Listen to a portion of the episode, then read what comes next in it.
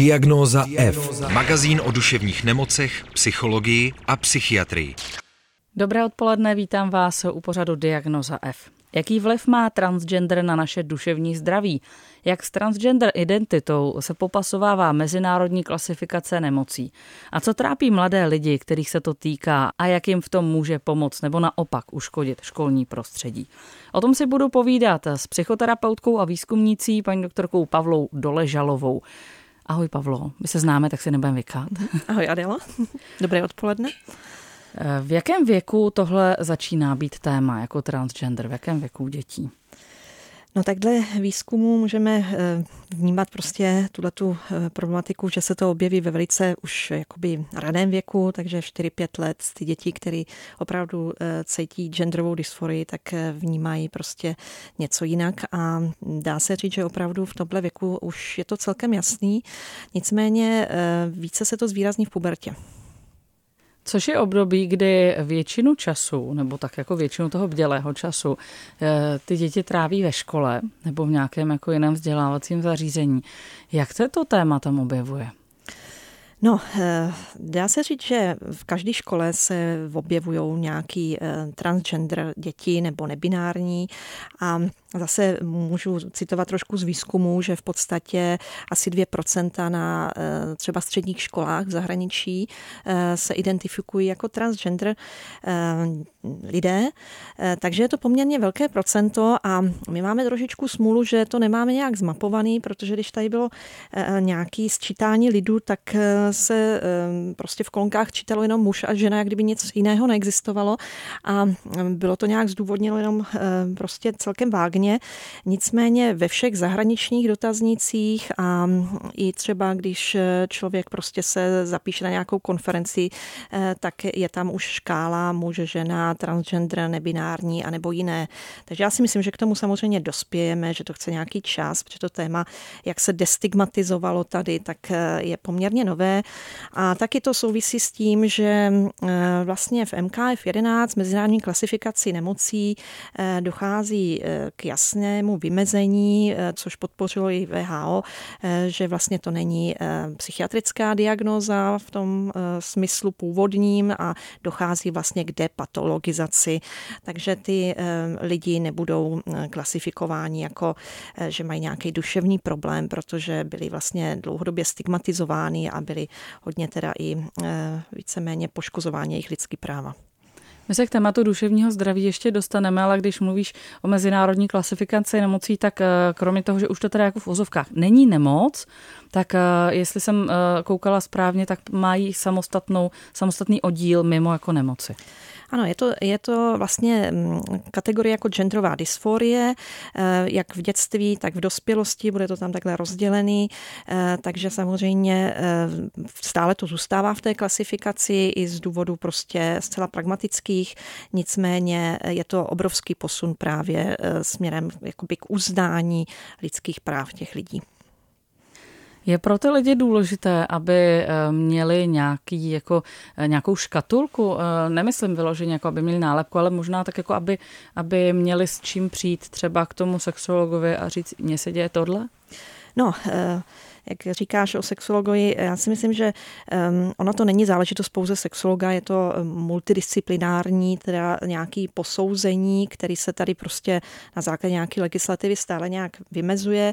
Nicméně ti lidi chtějí být úplně normální, oni nemají potřebu chodit za žádnýma sexologama, psychiatrama, eh, takže oni chtějí se zcela zařadit a eh, inkludovat, že jo, a nemají potřebu, aby na ně příliš bylo upozorňováno, takže samozřejmě chtějí se co nejvíce asi eh, taky vyhnout medicínské determinaci. My jsme se už na začátku dotkli toho školského prostředí. Kdo bývá ten, komu se mladý člověk svěří jako první?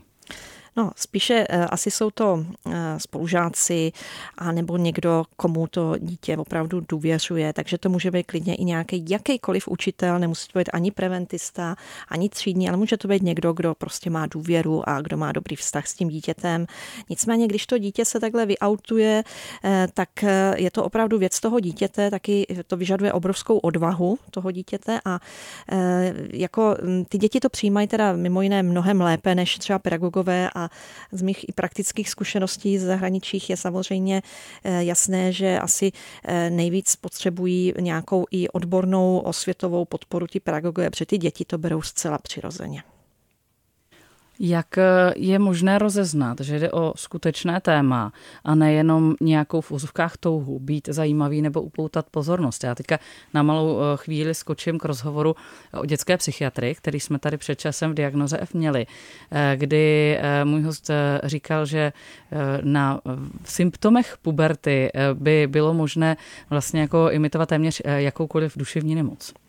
Tak to se dá samozřejmě říct, a i když eh, čteme jakoukoliv eh, knížku z, eh, z psychopatologie, tak se v tom asi každý z nás můžeme někde v nějakých symptomech najít. Takže um, máme obrovskou jakoby um, takovou tendenci všechno nějak zaškatulkovávat a patologizovat. Nicméně, uh, aby teda bylo jasný, že to, to dítě ví, že to je jasný, tak je třeba ho respektovat od malička, poslouchat a uh, nějaká odborná psychologická podpora nebo terapeutická je tam zcela nezbytná. To určitě ano. A i ty celé rodiny, že jo? takže je nutné s tím pracovat a hlavně, eh, co je pro ty děti naprosto zásadní, tak i pro ty rodiny taky respekt.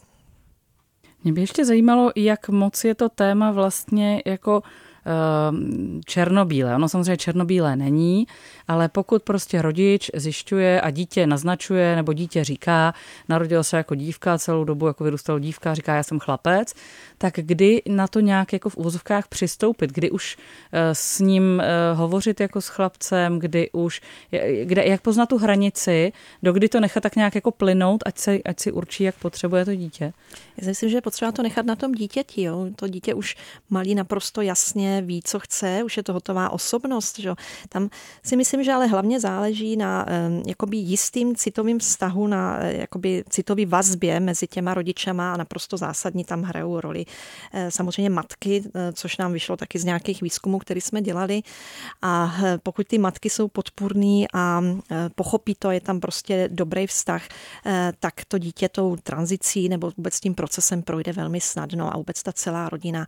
Nicméně samozřejmě ty otcové třeba eh, tam hrajou taky jako důležitou roli, ale, ale může se objevit samozřejmě, že eh, to nemusí úplně zcela přijmout. Eh, takže opravdu to záleží i na celkově jakoby kultuře a hodnotách ty rodiny. Pavlo, mě by zajímalo, jak častá je tranzice v dětství nebo v dospívání, jestli ji vlastně umožňuje náš právní řád. No samozřejmě, že umožňuje, eh, jako samozřejmě ta prevalence eh, je poměrně vysoká a v praxi se setkáváme s více, eh, vlastně hlavně mladými lidmi, kterých se to týká. Ty čísla jsou samozřejmě různá, dynamická, ale jak jsem říkala, zhruba asi 2% se odhaduje mezi středoškolákama, takže může to být i více, pochopitelně. A dá se říct, že v České republice eh, na každé škole eh, se může objevit eh, trans dítě a pokud se jedná o tranzici, tak v každém věku je možná, že tam záleží prostě na hormonální terapii a dalších, dalších podmínkách. A jenom chci jenom tak jako zdůraznit, že i když se o tom teď asi více mluví díky mm, nějaké destigmatizaci a že máme svobodu opravdu o tom hovořit, tak se nejedná o žádnou modní záležitost. Dost často to bývá um, někde tak jakoby naznačeno. Ehm, není to, není, to, není to takhle prostě. Je potřeba ty lidi brát vážně, každýho a že prostě má jinou potřebu, každý má prostě eh, jiný ehm, jakoby svý vnímání své identity. Já jsem se přesně na tohle chtěla zeptat, eh, do jaké míry je to vlastně nové téma a jak třeba eh, transgender lidé s tímhletím svým prožíváním zacházeli třeba, nevím, před 40-50 lety. No, v té době to asi bylo rozhodně složitý, stejně eh, jako lesby gejové to neměli eh, jednoduché třeba v totalitním režimu, pochopitelně. A díky taky svobodě se tohle téma eh, může takhle diskutovat veřejně. Ale já jsem hodně hledala informace třeba v historii, v antropologii, když jsem se tímhletím tématem začínala zabývat. A to téma tady bylo vždycky, akorát, že se to třeba jinak nazývalo. A například u amerických indiánů, když se na narodilo třeba trans dítě nebo dítě intersex, tak to bylo vnímáno jako, že to se narodil šaman. A opravdu ty lidi díky tomu, že to nemedicinalizovali a nepatologizovali, tak to vnímali jako nějaký dar a zcela jako přirozený vývoj. Mluvíme o tom školním prostředí, protože právě to je prostředí, ve kterém mladí lidé eh, třeba se vlastně jako možná poprvé vyautovávají, anebo v každém případě se s tím tématem eh, potýkají. Jaké je školní prostředí? Platí ještě, že je tam k těmto tématům spíš konzervativní postoj? No já si to nemyslím, já teda vnímám aspoň se školama, s kterými nějak eh, spolupracujeme, i s organizací Transparent, eh, tak taky působí na eh, mnoha školách a já jsem měla i několik různých seminářů pro školy nebo lidi z pomáhajících profesích, tak musím říct, že jsou ty lidi velmi otevření, velmi motivovaní a myslím si, že se snaží těm mladým lidem porozumět a pomoci a že to je velmi vstřícné.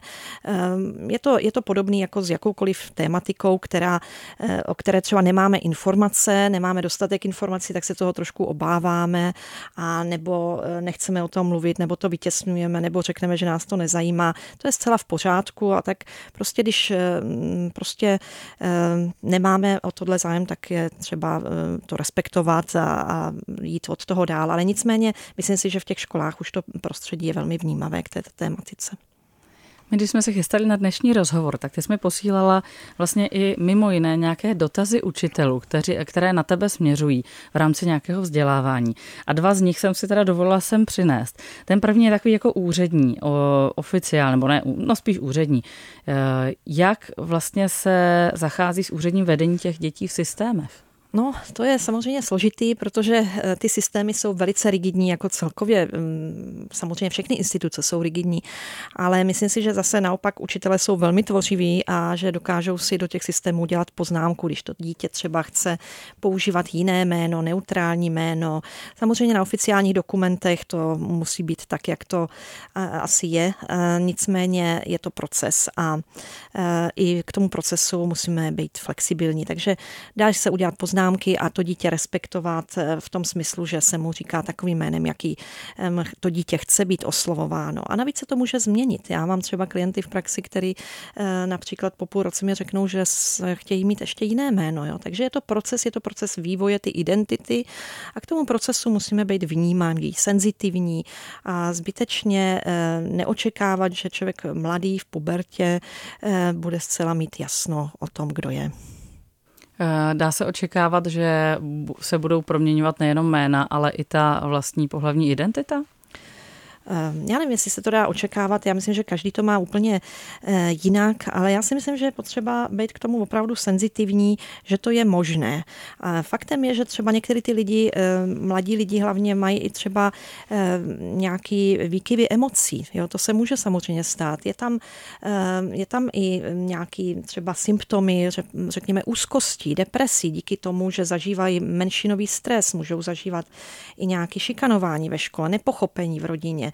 Takže samozřejmě ty eh, nějaké eh, symptomy těch eh, řekněme, duševních ehm, nějakého takového diskomfortu se tam může objevovat i duševních problémů. To samozřejmě ano. A taky se u mladých transgender lidí, pokud třeba jim ta tranzice není umožněna, nebo pokud nedochází opravdu k dobrému vstřícnému podpůrnému prostředí, jak ve škole, tak jako v rodinách, tak dochází dost často k sebepoškozování anebo i k nějakému uvažování o sebevraždách. Pavlo, já tady mám ještě jednu otázku od učitelů. Jak mluvit s ostatními kolegy o transgender tématu, když ho ignorují? Ignorují? Tak to je opravdu těžká otázka, díky za ní teda. No, já si myslím, že tam je jedině eh, důležitá osvěta a pokud to ignoruje, je potřeba i eh, respektovat toho eh, učitele, toho dospělého, že ho to téma třeba nezajímá. Já si myslím, že je potřeba opravdu jako vnímat to, že třeba i ten dospělý třeba nemá potřebu se tím letím vůbec zabývat, ale důležité, aby nepoškozoval a strašně záleží na vedení ty školy, jak se k tomu postaví. A jsou učitelé, který mladí učitelé, kteří opravdu jsou citliví k tomuhle tématu a jsou citliví k dětem a, a respektují i to oslovování, co se týče třeba zájmen, jo, protože například v zahraničí ty děti samozřejmě používají anglická zájmena he, his nebo her, they jako nebinární. Nicméně u nás ta angličtina samozřejmě ne, není takhle jakoby adaptabilní, ale jak ty mladí lidi hodně ty informace čerpají i z anglického prostředí, tak eh, pro ně je i jako jednodušší prostě se v tomhle anglickém prostředí pohybovat a, a čerpat informace. No, takže i ty pedagogové by tohle mohli eh, prostě zařadit třeba i do nějaké výuky angličtiny nebo do humanitních předmětů. Rozhodně je dobré si eh, v té škole o tom povídat, jako protože eh, jako máme víceméně inkluzi, tak tam můžou být děti jakékoliv, že jo, s jakýmikoliv potřebami a nebo nějakými identitami, jinými identitami a i z jiné kultury, takže, takže ty učitelé by měli vytvořit takové inkluzivní prostředí, aby se tam každý mohl cítit bezpečně v té škole. Jaký vliv má transgender na naše duševní zdraví? No, eh, taky zajímavá otázka. Eh, jako eh, myslíš na duševní zdraví eh, ostatních nebo těch lidí? Asi eh, primárně těch lidí teda. Jasný. No, samozřejmě ty lidi prochází tranzicí, že jo, prochází nějakým procesem a je ten proces velmi dynamický. A jak už jsem i naznačila, mohou zažívat různé problémy v těch náladách, v úzkostech, můžou tam být deprese, můžou tam být poruchy nálad. Mnoho výzkumů mluví i o autistické autistickém spektru, které se více projevuje. Ehm, takže mezi těmito lidmi je samozřejmě ehm, i určitá škála nějaké komorbidity. A mm, což je taky samozřejmě pro ně velké riziko a potřebuje to dostatečnou eh, jakoby erudici i těch pomáhajících profesí, protože z jednoho výzkumu, eh, co dělali kolegové z Transparentu, tak vyplynulo, že vlastně nejvíce stresu a eh, takového jakoby nepřijímání vnímají právě z pomáhajících profesí, kde zažívají teda právě takový jakoby eh, neúplně respektování eh, té tranzice anebo toho jejich vlastně vývoje. Takže se stává třeba, že i eh, prostě mladý člověk čeká někde v čekárně u lékaře a oni ho oslovují ještě původním jménem a je to pro něj nepříjemný, protože on už je někde jinde. On už vlastně v tom procesu svého osobnostního vývoje používá jiné jméno, už i jinak vypadá, ale nicméně na občance má stále stejné jméno. Takže pro ty lidi je to takový jako, že cítí takovou jakoby exkluzi z toho sociálního prostředí a způsobuje jim to vlastně ten menšinový stres a eh, takovou jakoby duševní nepohodu. Říkám si, jestli to třeba eh, právě to, že třeba eh, v čekárně oslovují člověka jeho jménem v občance, nemůže souviset taky s nějakým jako ostychem, zeptat se, jak to tedy je. Jo. Já teď myslím na, na jednoho eh, kurýra nebo kurýrku, kteří k nám chodili a vozili k nám balíky. A já jsem jako občas jsem si říkala, jako, že, že třeba bych eh, toho člověka ráda nějak jako podpořila, protože bylo zjevné, že prochází tranzicí. Ale já do dneška vlastně nevím, odkud kam. A jako mě do toho nic není, takže jsem se neptala, blízcí si nejsme. A tak, ale jako pamatuju si jako velký ostych. Hmm.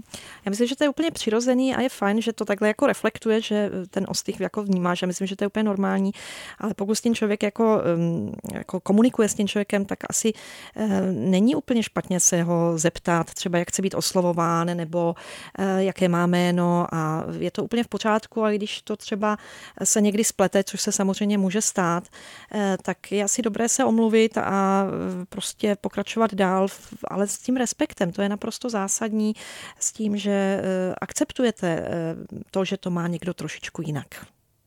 Ještě mi to připomnělo jednu, jeden příběh také jedny, jedné hostky diagnózy F před lety, která přišla na nějakou konferenci uh, transgender a u dveří se jí ptali, jestli je teda male to female nebo female to male a ona byla prostě vždycky tahle ta paní doktorka, tak byla trošku jako, jako zaskočená, jestli vlastně na to vypadá, nebo jestli na to naopak jako nevypadá. Takže si říkám, že ten ostych možná jako taky s tímhle souvisí. Jo, určitě. Je to, je to asi přirozený samozřejmě vnímat tyhle ty pocity. Ty jsi zmínila nějaké souvislosti s tím duševním zdravím. Znamená to, že by eh, lidé, kteří třeba prochází tou tranzicí právě proto, že může být náročná, ehm, měli, já nevím, třeba i preventivně eh, vyhledat nějakého terapeuta, anebo že bychom k ním měli být v úzovkách pozornější, zase abychom jim tím nedělali medvědí službu? Já myslím, že ty eh, lidi, co znám, aspoň eh, kolegové, kolegyně, tak eh, oni nepotřebují nějakou extra speciální pozornost, oni chtějí být úplně běžní lidi, chtějí se zařadit. Já si myslím, že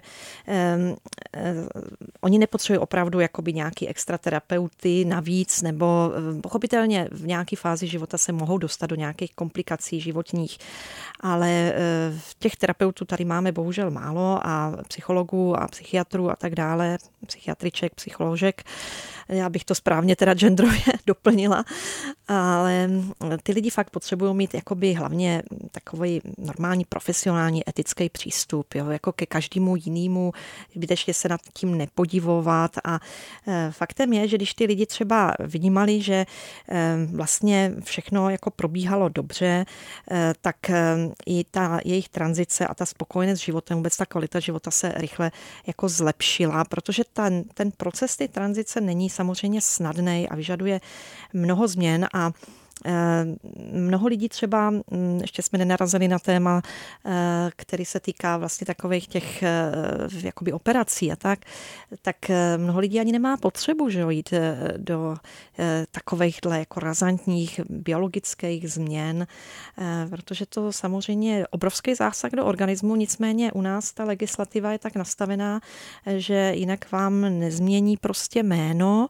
pokud nemáte sterilizaci. A jsme jedna z posledních vlastně zemí, eh, která tohle vyžaduje. Takže je to úplně takový jako mm, až narušování lidských práv. I na Slovensku jsou mnohem dál v tomhle eh, kde už dochází opravdu eh, k velké změně, jako i legislativní. Dá se očekávat nějaká změna v tomto i u nás? Já si myslím, že to eh, je nezbytné, protože jako i jsme součástí nějakých eh, Evropské unie a, a tam prostě v těch zemích už to vůbec neexistuje. Já vím, že v Německu už je to dávno a v dalších zemích, jako jsme opravdu jedna z mála eh, zemí, která ještě vyžaduje v podstatě kastraci, aby ten člověk byl uznán, že teda vlastně, aby si mohl změnit to jméno v té občance. No. Říká Pavla Doležová, která byla hostem dnešní diagnozy F. Povídali jsme si o souvislosti transgender a duševního zdraví a e, značnou část našeho společného času jsme také trávili ve školském prostředí. Pavla, děkuji za rozhovor o nějakého dalšího tématu, se těším na slyšenou. Tak děkuji, na viděnou. Potřebuješ duševní oporu? Všechno spraví náš podcast. Poslouchej diagnozu F kdykoliv a kdekoliv. Více na wave.cz lomeno podcasty. Partnerem tohoto pořadu jste vy, posluchači Českého rozhlasu. Už sto let vysíláme díky vám. Děkujeme.